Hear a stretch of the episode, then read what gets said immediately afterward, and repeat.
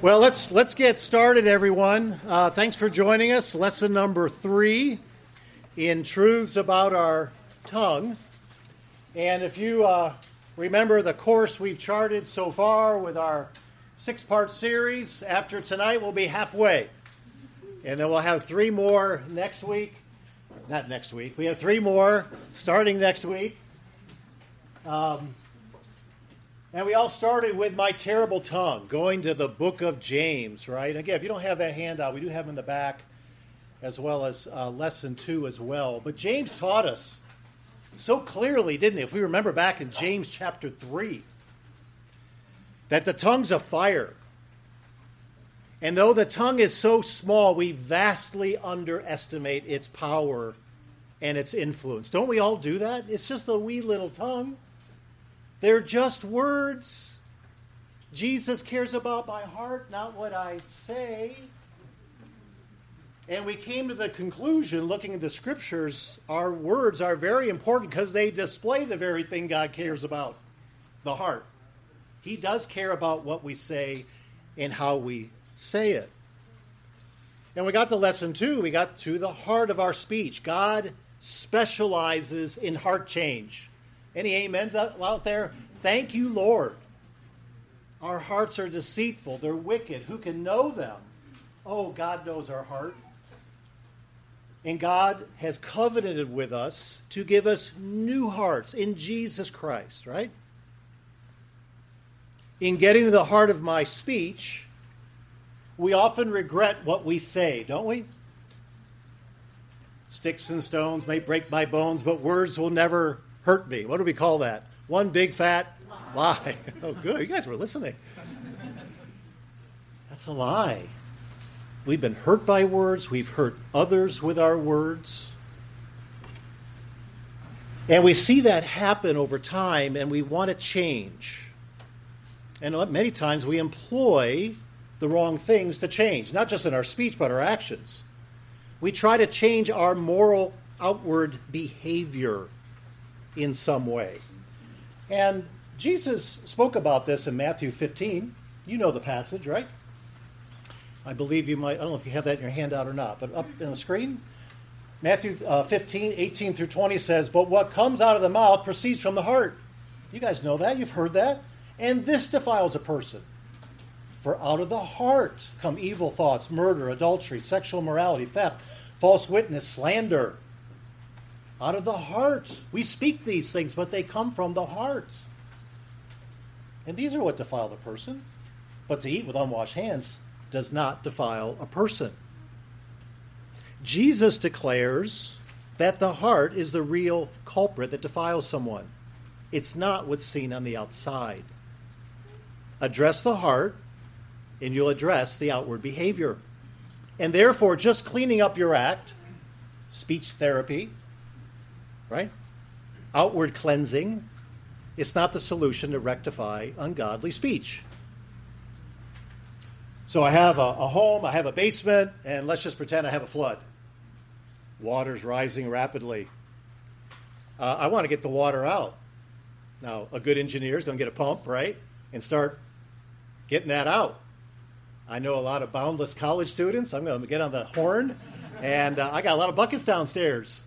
Let's help me, help me. Water keeps going up. We start consulting with each other. Maybe we could open a window and get some more water out. It's getting that high. Maybe just, how about the door? I have a walkout basement. It's still rising.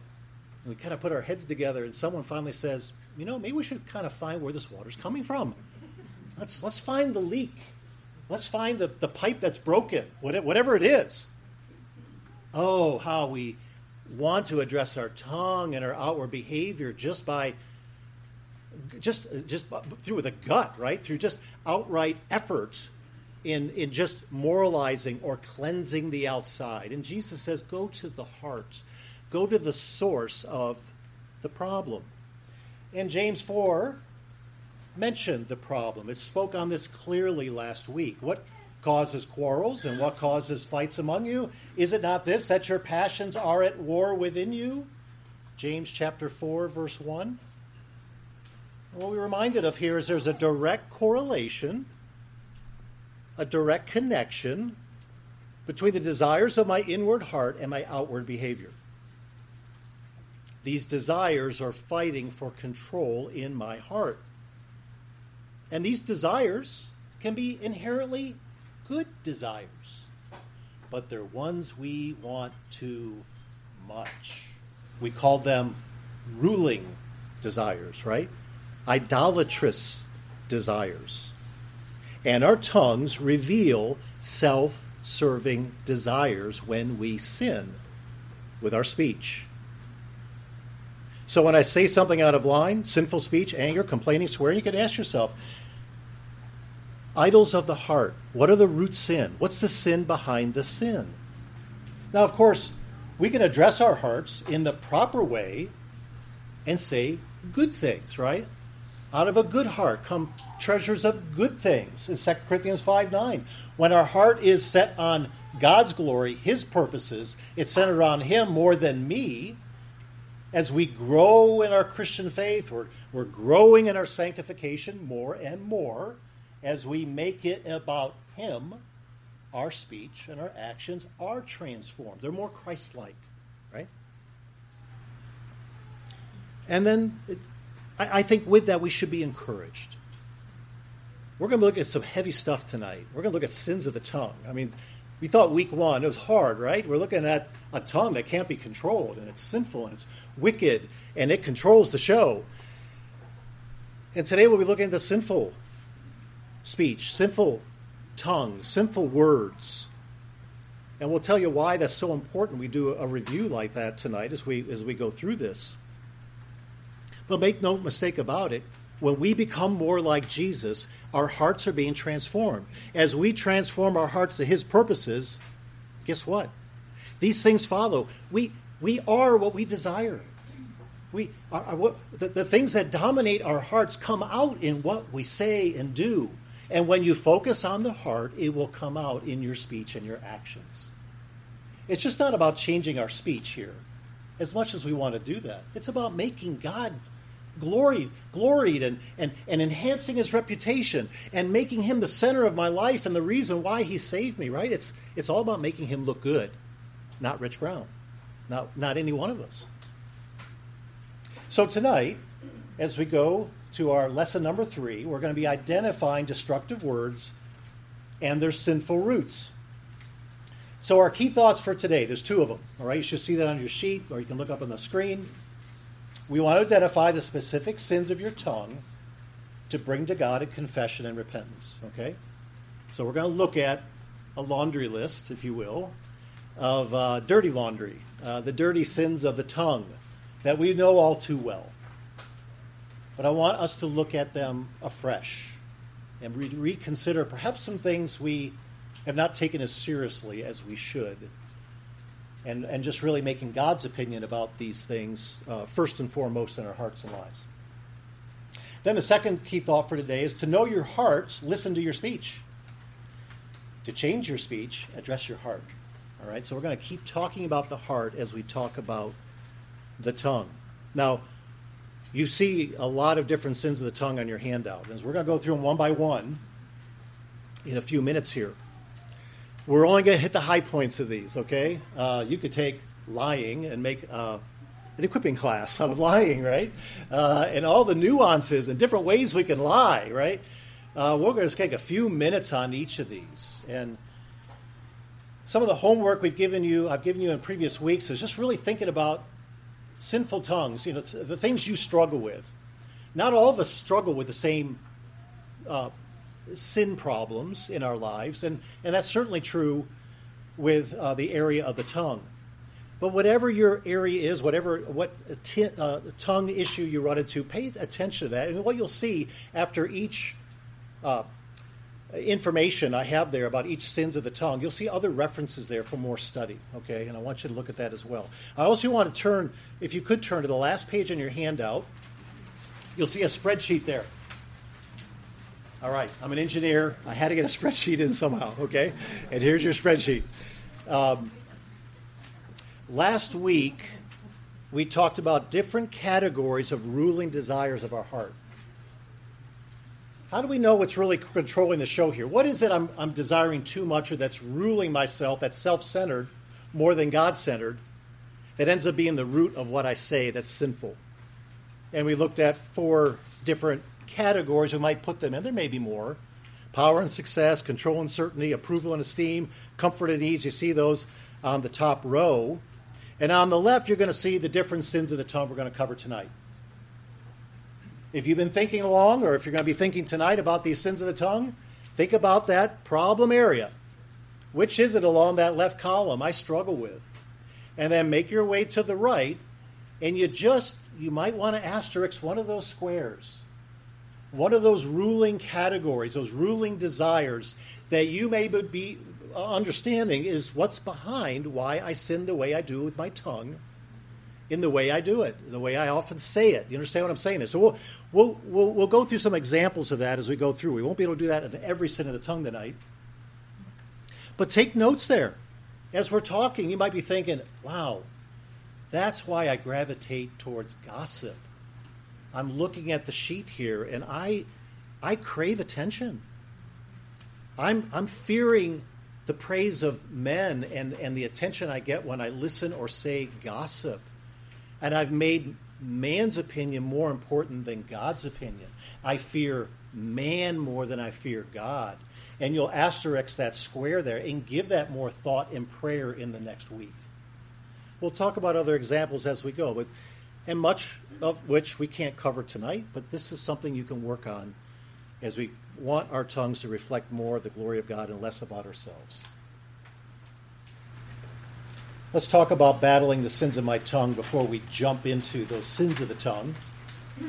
Lou Priolo, as Pastor just mentioned, who will uh, be here at our Truth and Light conference this year, has been here before. I appreciate many of his resources. Uh, I've listed some things here uh, that's adapted from his book, Deception Letting Go of Lying. It's about battling the sins of the tongue at two different levels. We've talked about this a little bit already. I'm going to quickly review it again to be thinking about this as we go through the sins of the tongue. And you see uh, number one here. If I'm going to battle sins of the tongue, I have to address the specific speech, the sinful speech I'm saying. Right? Makes sense. I need to identify the sinful speech and how I'm specifically saying it. These are sins of the moment. They appear on the surface. We feel guilty. The Holy Spirit convicts, and we must fight to win the battle in the moment, right? When we fight sin, you've heard these words before, like Ephesians 4 says, I must put off sinful words, and I must put on a godly replacement, godly words.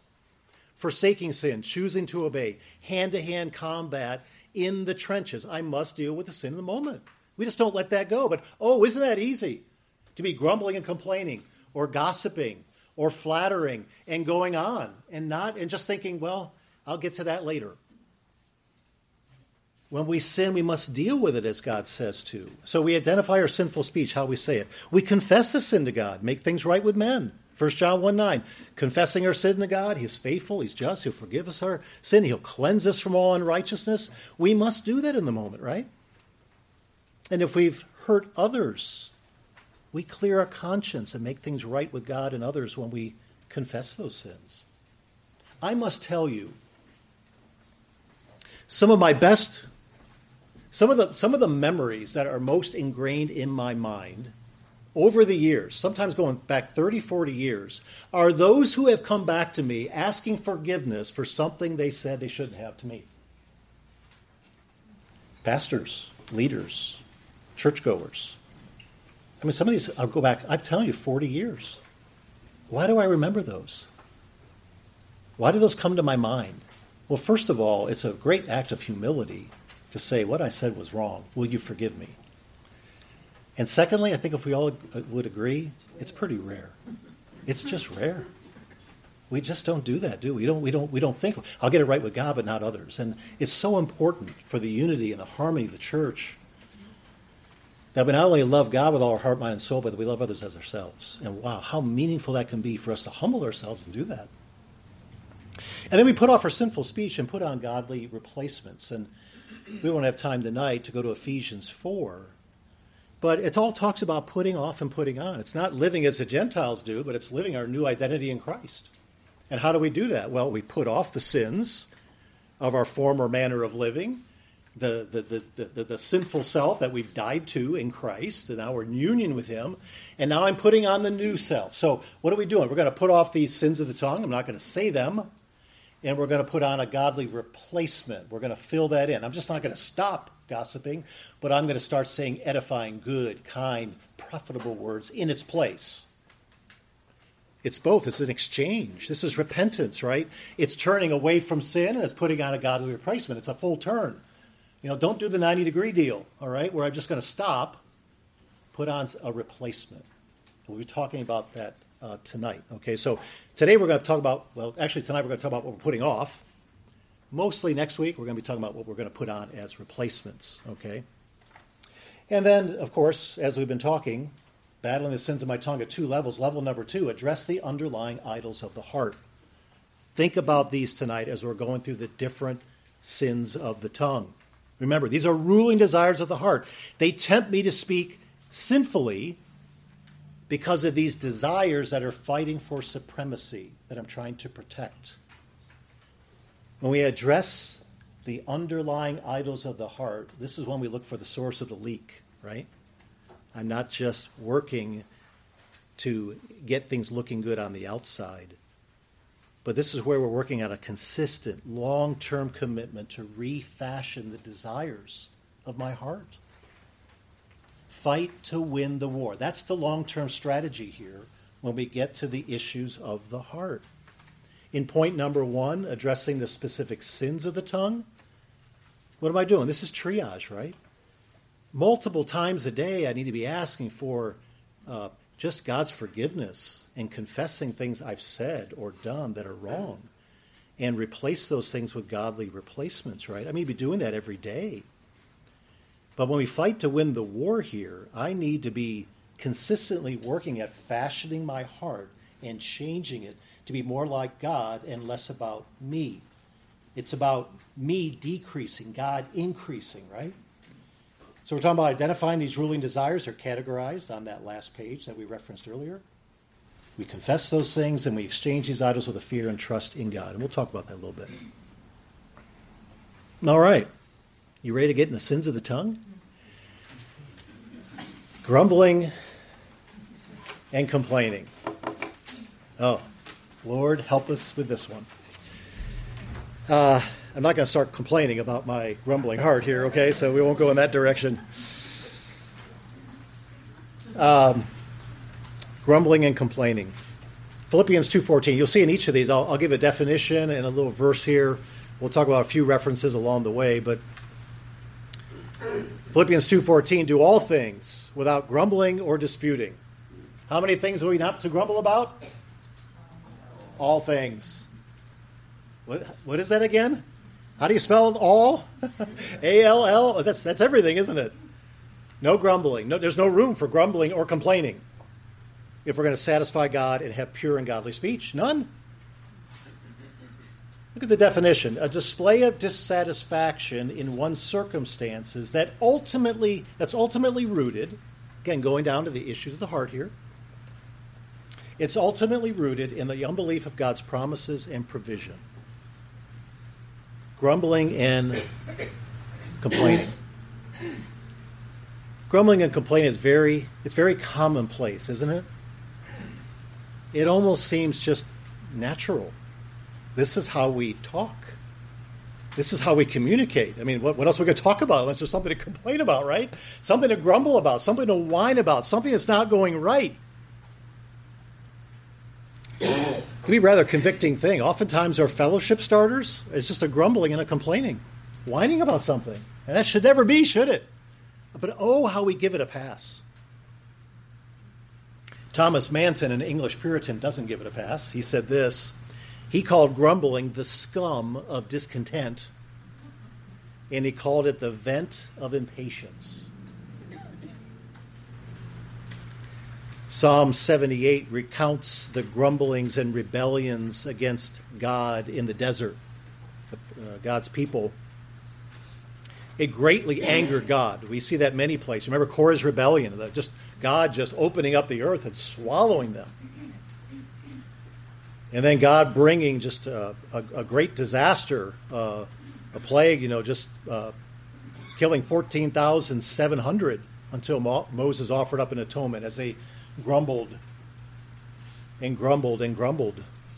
In Psalm 78 2, we see the cause of their grumbling. It said this because they did not believe in God and did not trust his saving power. Disbelief, disbelief in God's promises, unbelief in who God says he is. That's the root of grumbling and complaining. And if we think about it here, the root sin, and many say this, this is not me, but I'm just many that say this, that logically true. The root sin here is discontentment. It's being discontented in unbelief. In unbelief, I'm denying God's goodness, I'm denying His power, I'm denying His sovereignty, I'm denying His love. When I murmur and complain, Romans 8:28 says He works all things together for the good. There's that word all again. How do you spell that? A L L all he works all things for the good. Why? He's making me like Jesus. And does that mean when something's uncomfortable or difficult or unexpected that I should be that that gives me a pass to grumble and complain when his purpose is to make me more like Jesus, Romans 8, 28 and 29? Discontentment.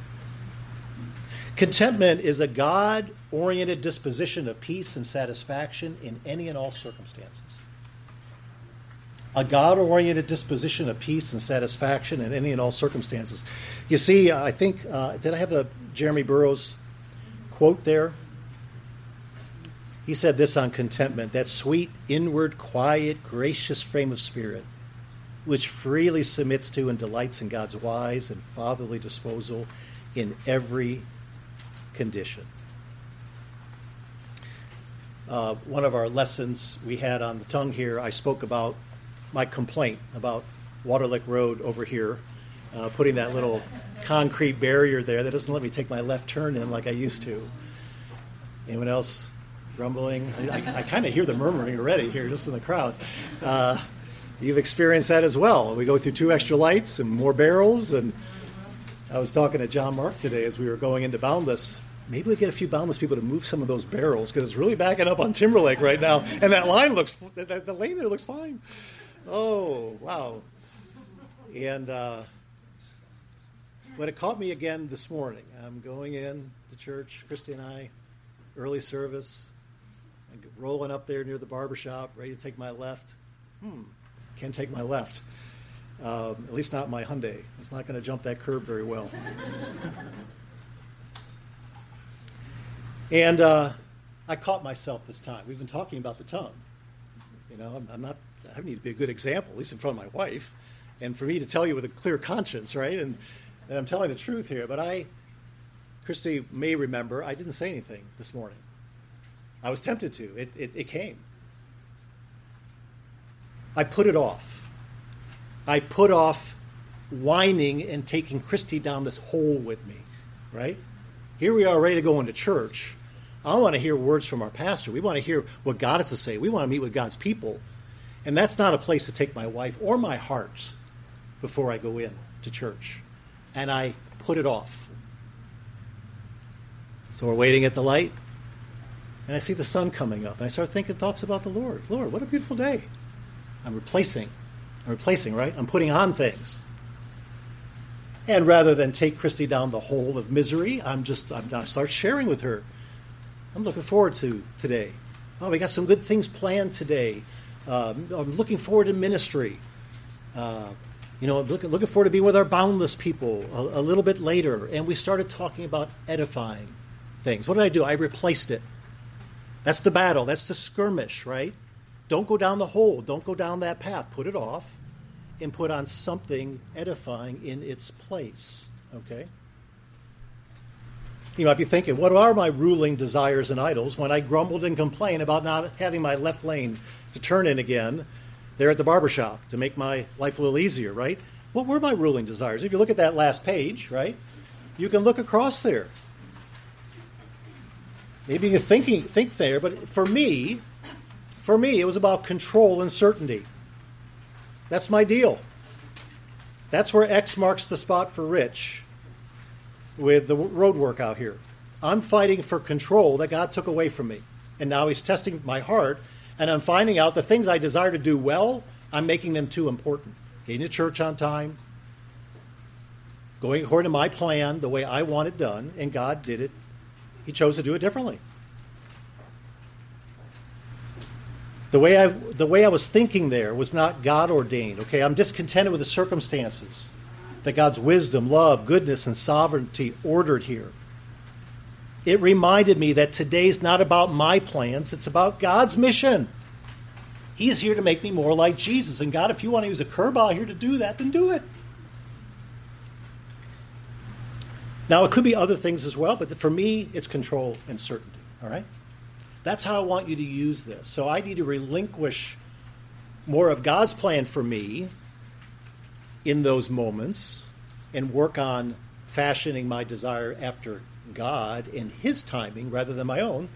And of course, life will go a little easier if I just leave home a little earlier instead of trying to roll in when I would normally do when I could take a left hand turn, right? And God's teaching me how to reorder my life in that way. All right? We could talk more about that later, but rather than do that, let's go to flattery. All right? The sin of flattery. A man who flatters his neighbor spreads a net for his feet. What is flattery? It is a lie disguised as an encouragement that's fueled from a selfish motive to manipulate. A lot of words there. What we're basically saying here is flattery is a form of lying. It's very insidious, though isn't it? It's presented as a compliment, but it's actually insincere praise. It masquerades as encouragement, but in reality, it's just manipulation to achieve a selfish end. If you look at your handout there, you'll see one commentator say this Flattery hypes people, but does not help them. Rather, it harms them. You see there the verse we looked at, Proverbs 29 5. A man who flatters his neighbor spreads a net for his feet. It's a deceptive trap.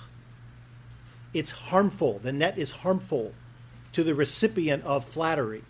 Why? Because they're believing something that's not true. You've encouraged them with something with insincere praise based on selfish motives to get something you want, but it was insincere. It wasn't true.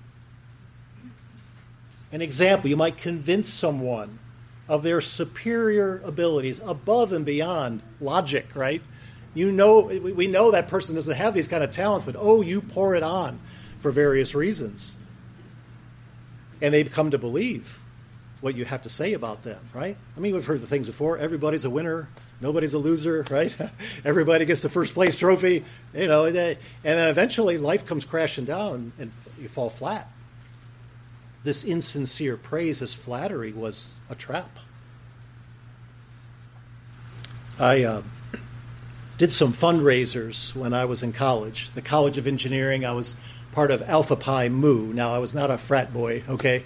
That was just the geeky engineering society I was in. And uh, I would bring in this guy, yes, his name was Mr. Suit, okay? And Mr. Suit, he would come with his truck with all these suit jackets and things for men, and we would flood the student union in the college I was going to way back in the day, and we would get a cut for everything that was sold. And we did pretty well, man. There were lines of people getting suits. But you can imagine when someone comes up, you know, in front of the mirror and Mr. Suit's there, he's not going to say that doesn't look so good. He's going to say, man, you look like a million bucks, right? you're a used car salesman kind of guy, right? Uh, this, oh, you look perfect sitting there. Oh, man, your mama won't recognize this handsome devil, he'll say, right? And then um, you get home and your mom informs you, hey, son, polyester jackets were out 40 years ago. And you're like, what? I thought it looked like a million bucks. Uh, in, it, in contrasting flattery to true encouragement. Jon, Jon Bloom, he's the co founder of Desiring God. He said this there's a heaven and hell difference between the two, between encouragement and flattery. Encouragement is truth spoken for the good of another that springs from a loving intent.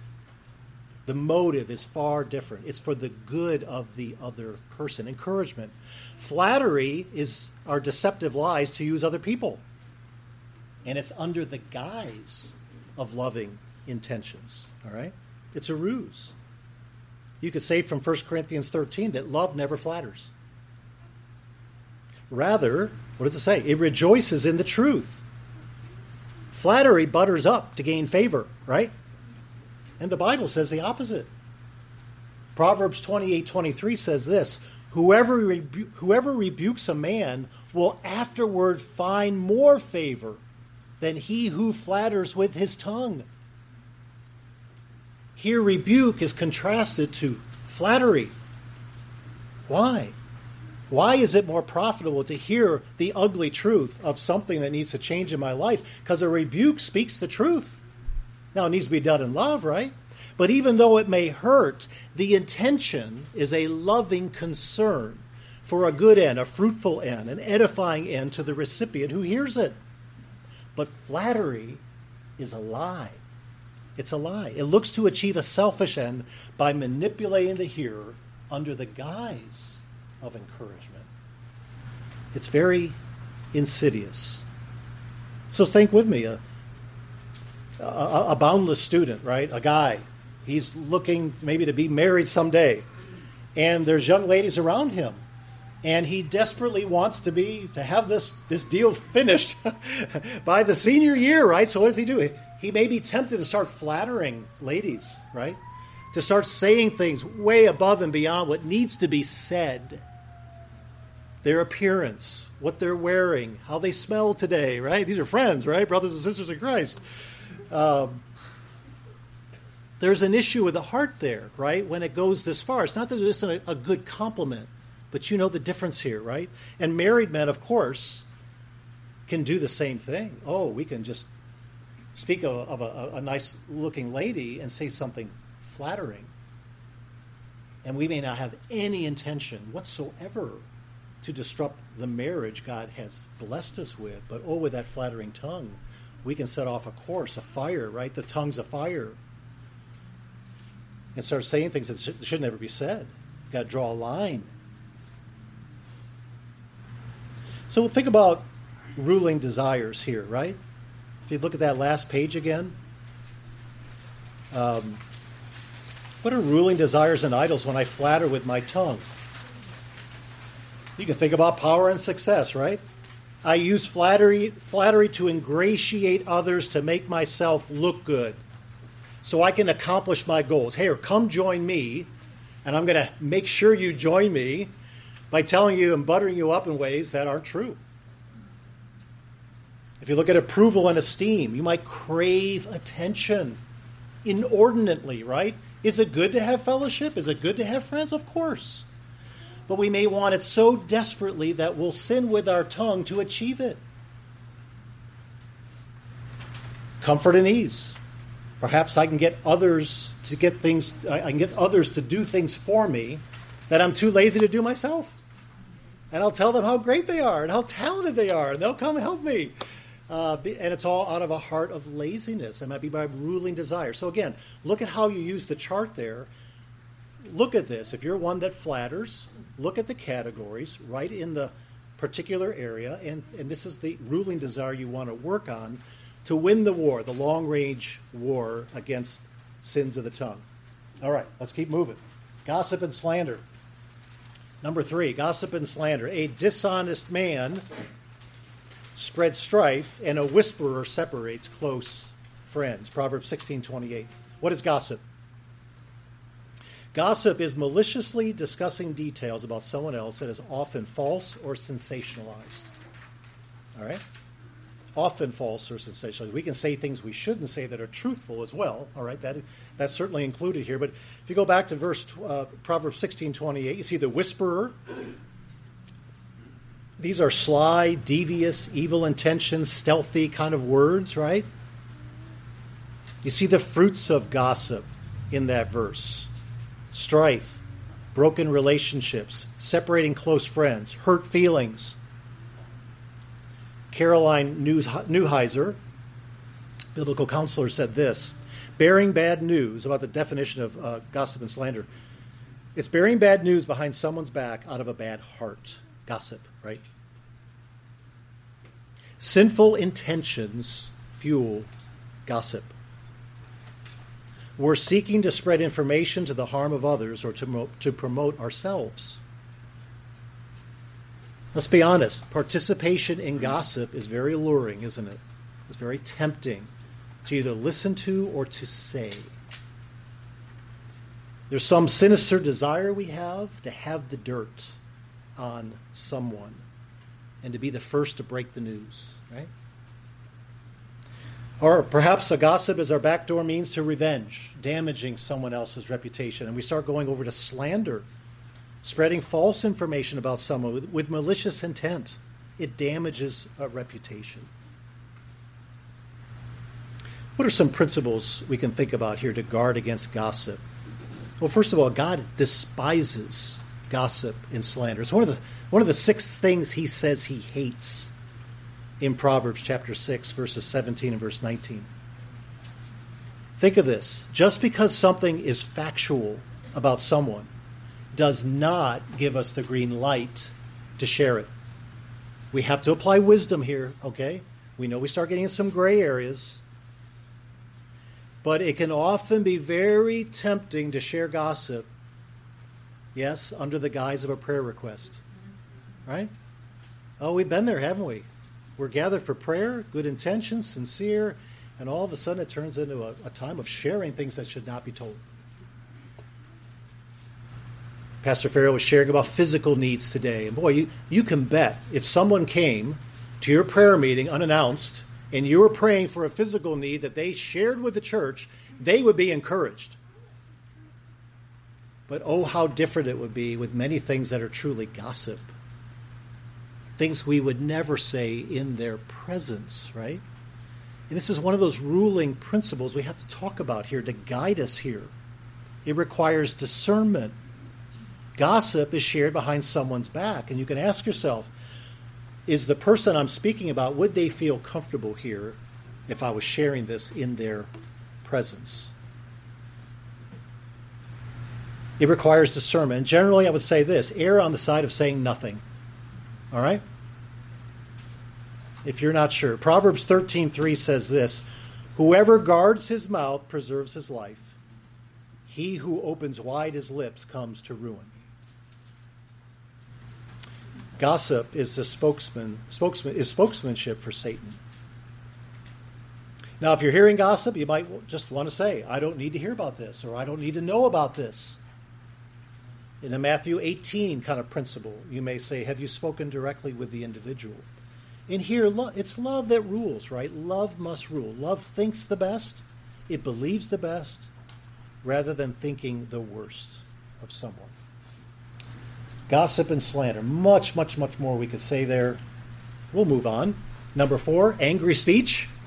Let's look at another sin of the tongue angry speech angry speech. A man of wrath stirs up strife, and one given to anger causes much transgression. Proverbs 29 22. Jim Newheiser defined it this way. The, I believe it's the uh, definition you have in front of you there and on the screen. Rash and hateful words that arise from pride and selfishness if you look at that passage there, Proverbs 29 22, it informs us that strife is the next door neighbor to anger, right? Look at that. A man of wrath stirs up strife, and one given to anger causes much transgression. Dissension, disunity, conflict. They're the consequences that invariably come from the sinful anger of the tongue we know this shows itself in various ways, right? Temper tantrums, history, hissy fits. It can escalate to physical acts of violence and physical harm. Angry speech is uncontrolled speech. All right? It's releasing harmful, hateful words that bring tremendous hurt. You see there on your sheet, Proverbs 12 18. There is one whose rash words are like sword thrusts, hurtful. They leave pain, they leave consequences, but the tongue of the wise brings healing. There's a verse I've committed to memory, Proverbs 15:1. It goes, "A soft answer turns away wrath, but a harsh word stirs up anger." Some years ago, I was in a car accident that was my fault. I was going too quick. Christy was at my side. Take a left-hand turn, kind of rolled through the stop sign. Traffic was going there, and I took a, a left into a boulevard area Boulevards are not my friends. Okay, I don't know what it is. And uh, his car came up, and and I and I clipped I clipped the car. It was my fault. Well, the man got out very angry. There were not very good words coming out. Christy, stay in the car. I'll talk to this man. And this verse came to mind. And I probably did the thing any lawyer would say not to say. It was my fault. it was. I didn't see you. I was I, I should have been looking more carefully. I am so sorry. This was my fault. And all this anger suddenly came down. He started talking to me reasonably. I'm not sure that's always the magic, magic potion, folks.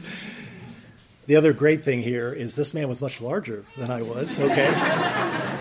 Uh, a little self preservation there, perhaps. Uh, but a soft answer turns away wrath. What are the ruling desires of the idol or the idols we're serving? Again, going back to that last page, when we speak angry words. If you think about power and success, is it the team member that's holding the team back and I have angry words to share? You know, guys, college students, you know what it's like to work on a team, a group project. We always want to pick who's in our group project, but God's wiser than that.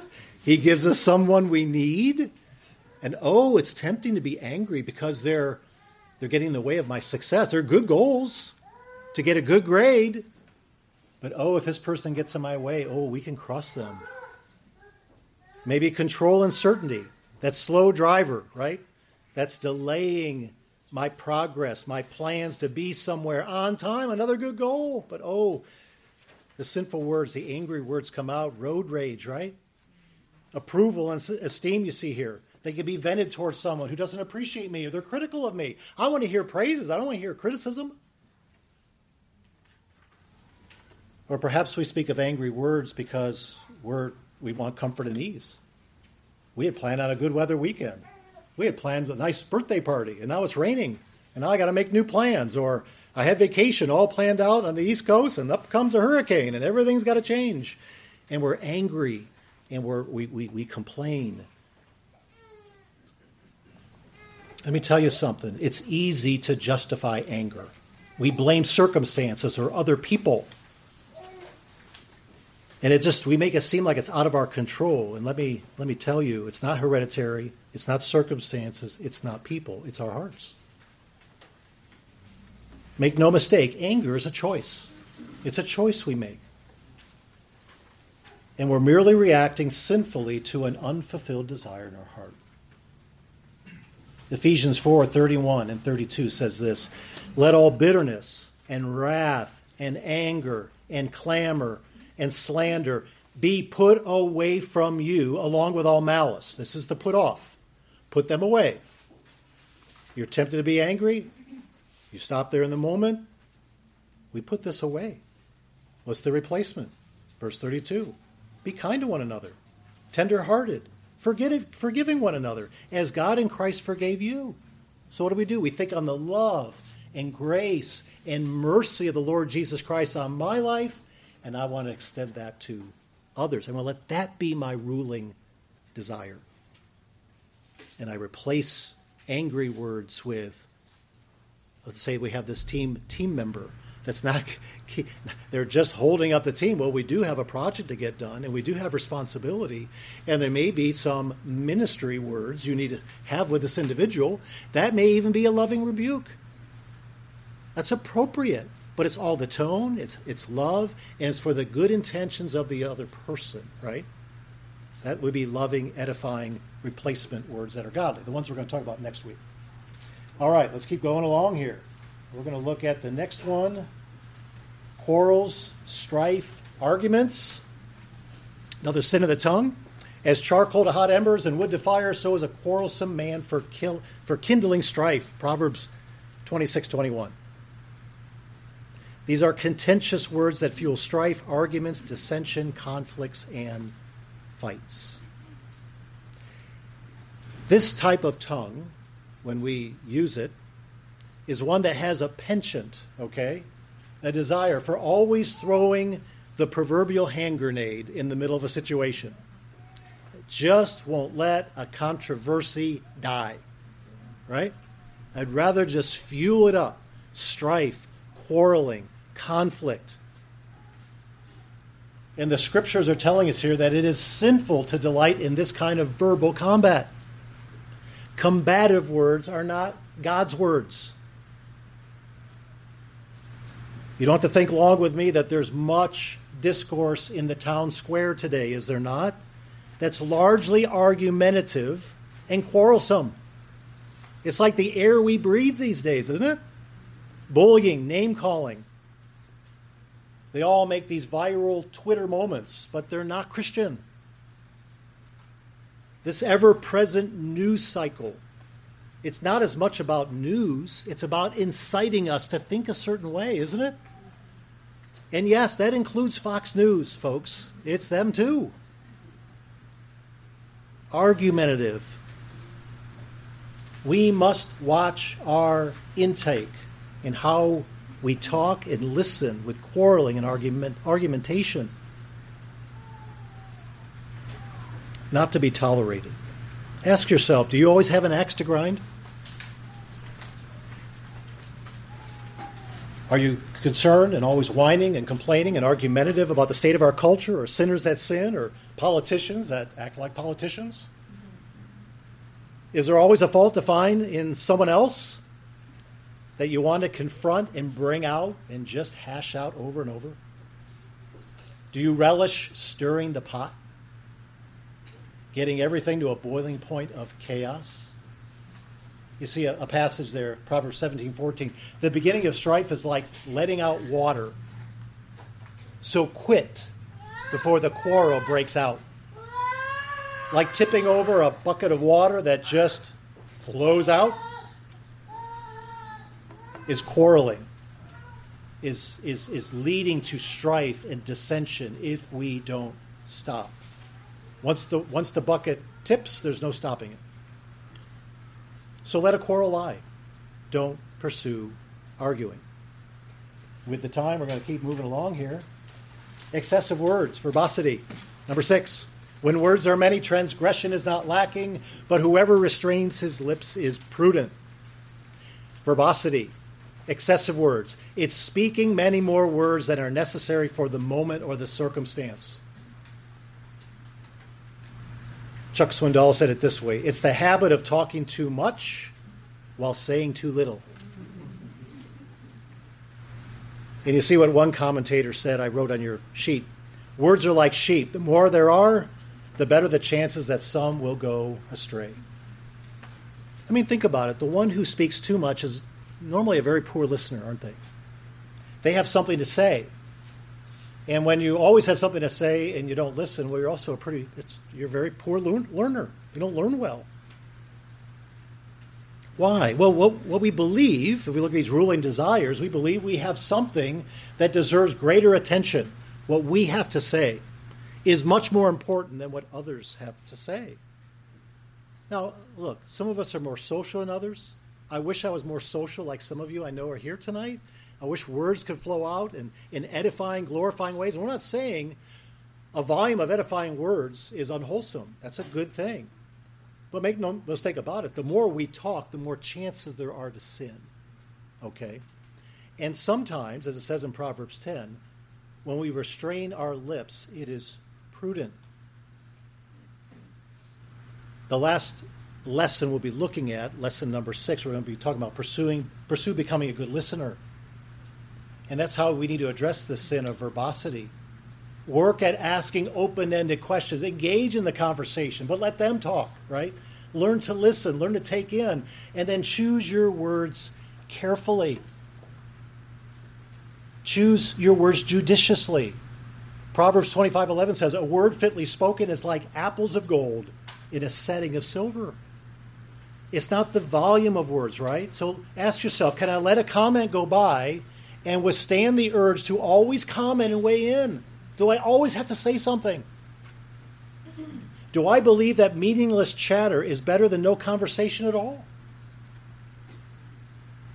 Am I so uncomfortable with silence that I'm compelled to always say something? Do I pause to listen rather than jumping in to always dominate the conversation? Verbosity, all right? How about hasty speech? Hasty speech. Do you see a man who is hasty in his words? Look at this. There is more hope for him than more there's more hope for a fool than for him. These are words spoken so quickly that they lack wisdom and discernment. Proverbs 29:11 says, "A fool gives full vent to his spirit, but a wise man quietly holds it back." Here again, learn to specialize in listening rather than hastily giving an answer before it's thought through. Proverbs 1:5 says this, "Let the wise hear and increase in learning, and the one who understands obtain guidance." Oh, the number of times I'm on an email string and I just want to throw out that flamethrower. Oh, you know, they've either undercut something I've said before, or they've changed my words, or something is said that kind of crossed me the wrong way, some ruling desire. And I'm ready to let it rip, right? And get in the conversation and just throw throw more wood on that fire. Hasty words, quick. I've done that a number of times, and I have learned to hold back. I can't say I'm perfect, but I have learned more and more. Wait. Don't come don't don't answer with what first comes to mind. I can't tell you the number of times I'll look back later in the day and just say, Thank you, Lord, I didn't say or write what I was planning to write. Lord, preserve me from that. Sometimes we just got to stop there and say, What's going to come out won't be profitable, and it's better just to stay silent. Okay? The heart of a righteous, the heart of the righteous ponders how to answer, but the mouth of the wicked pours out evil things. Proverbs 15, 28. Number eight, boasting. Number eight, prideful, arrogant assertions about one's life or his or her circumstances, future, and abilities. And we're not to boast about tomorrow, right? Is it easy to listen to a bragger? You know, uh, I'm a sports fan, and you know what the GOAT is, right? What's the GOAT? Greatest of all time. You know, if anyone should be able to talk about their abilities and talents, it's the GOAT, right? but I still can't listen to the goat, whatever that sport is or or area of life, just talk excessively about themselves, right? Boasting about their exploits and how great they are and what happened in 1969 and, and just how they're so enthralled with everything they did. And they're the goats, but there's something about it. It's just, hmm, it puts us off, doesn't it? And think about the goat who speaks humbly about their exploits. What, what does that do? if, if it's like Christy and I, we're endeared to them. Wow, he's like my hero, right? He may not know the Lord, but I'm, I'm just I'm gravitating towards this person because he's very humble about his accomplishments or what she has done, and is very something very endearing. In our desire to one another, to to serve other people, we cannot do it with boastful words that speak about things we may have done that are quite good and, have accomplished great things for the Lord. But oh, how it turns people off, and rather than this humble attitude that serves the other person and what's important to them rather than ourselves. Boasting. boasting. Um, do not boast about tomorrow. Instead, you ought to say, if the Lord wills, we will do this or that. Okay? Let's go to the last one here and finish up. Last sin of the tongue for today. Again, this is not an exhaustive list of all the sins, but lies and deception is certainly a lot of them, isn't it? Lying lips are an abomination to the Lord, but those who act faithfully are his delight. Lies, communication that is blatantly not true. This is the language of the devil. He's the father of lies. And deception, it's that subtle form of lying, right? The white lie, that's a misnomer, right? A white lie is a lie. A half truth is a lie. If you look there, uh, Lou Priolo had, uh, I thought, a good definition deception. Communication that intends to mislead by misrepresenting or concealing information, something that should be known. And God's word's clear on the matter of lying, right? The scriptures command us to speak the truth with our neighbor. Ephesians 4:25, the ninth commandment, right? Uh, Exodus 20:16, you shall not bear false witness against your neighbor. Why do we lie? Why? If you look back at your last page again, what are the ruling desires and, and idols of my heart when I lie and deceive? Well, think about those categories. I might lie for my benefit and advancement in the office, right? I might lie on a resume to look better. I might cheat on a test right? That's lying. It's not really showing what I study for or know when I cheat. And therefore, that ruling desire for power or the perfect grade or that A leads to a, a sinful response. Control and certainty. I might lie to manipulate others or circumstances, right? Or I desire protection from certain circumstances. I'm trying to control things through lying. Approval and esteem. I long for praise, so I'll embellish stories, right? The uh, three inch fish is always a three foot fish, right? I mean, it's just, and we'll embellish things to look better, to get approval, esteem. We'll stretch the facts. Or comfort and ease. I'm lazy. I will say something I didn't do. Yeah, mom, I cleaned my room. I did take out the garbage. I got that done when we really didn't do it or did a half hearted job, right? Addressing the heart is the key here. So here's what we'll, we'll close with, right? Remember, we're talking about two levels, right? Watch yourself this week, part of your homework. Watch these sins of the tongue that we might say so casually, or it's coming out, or you're tempted to say, and triage it in the moment. Put it off. Confess it if you said it and put on a replacement. All right, we'll talk about the replacements next week a little bit more, but I think you know many of those already. And then start thinking about the ruling desires of your heart. Why did I say that? What was it I needed so desperately or felt I was, was, was so important that I had to sin to achieve it or not lose it or preserve it? And just use that chart back there if that's of help to you and identify those things. And next week, we'll look at um, the, the, the, the, the profitable use of the tongue. Now, next week is Super Bowl week, right? But hey, we do early service now.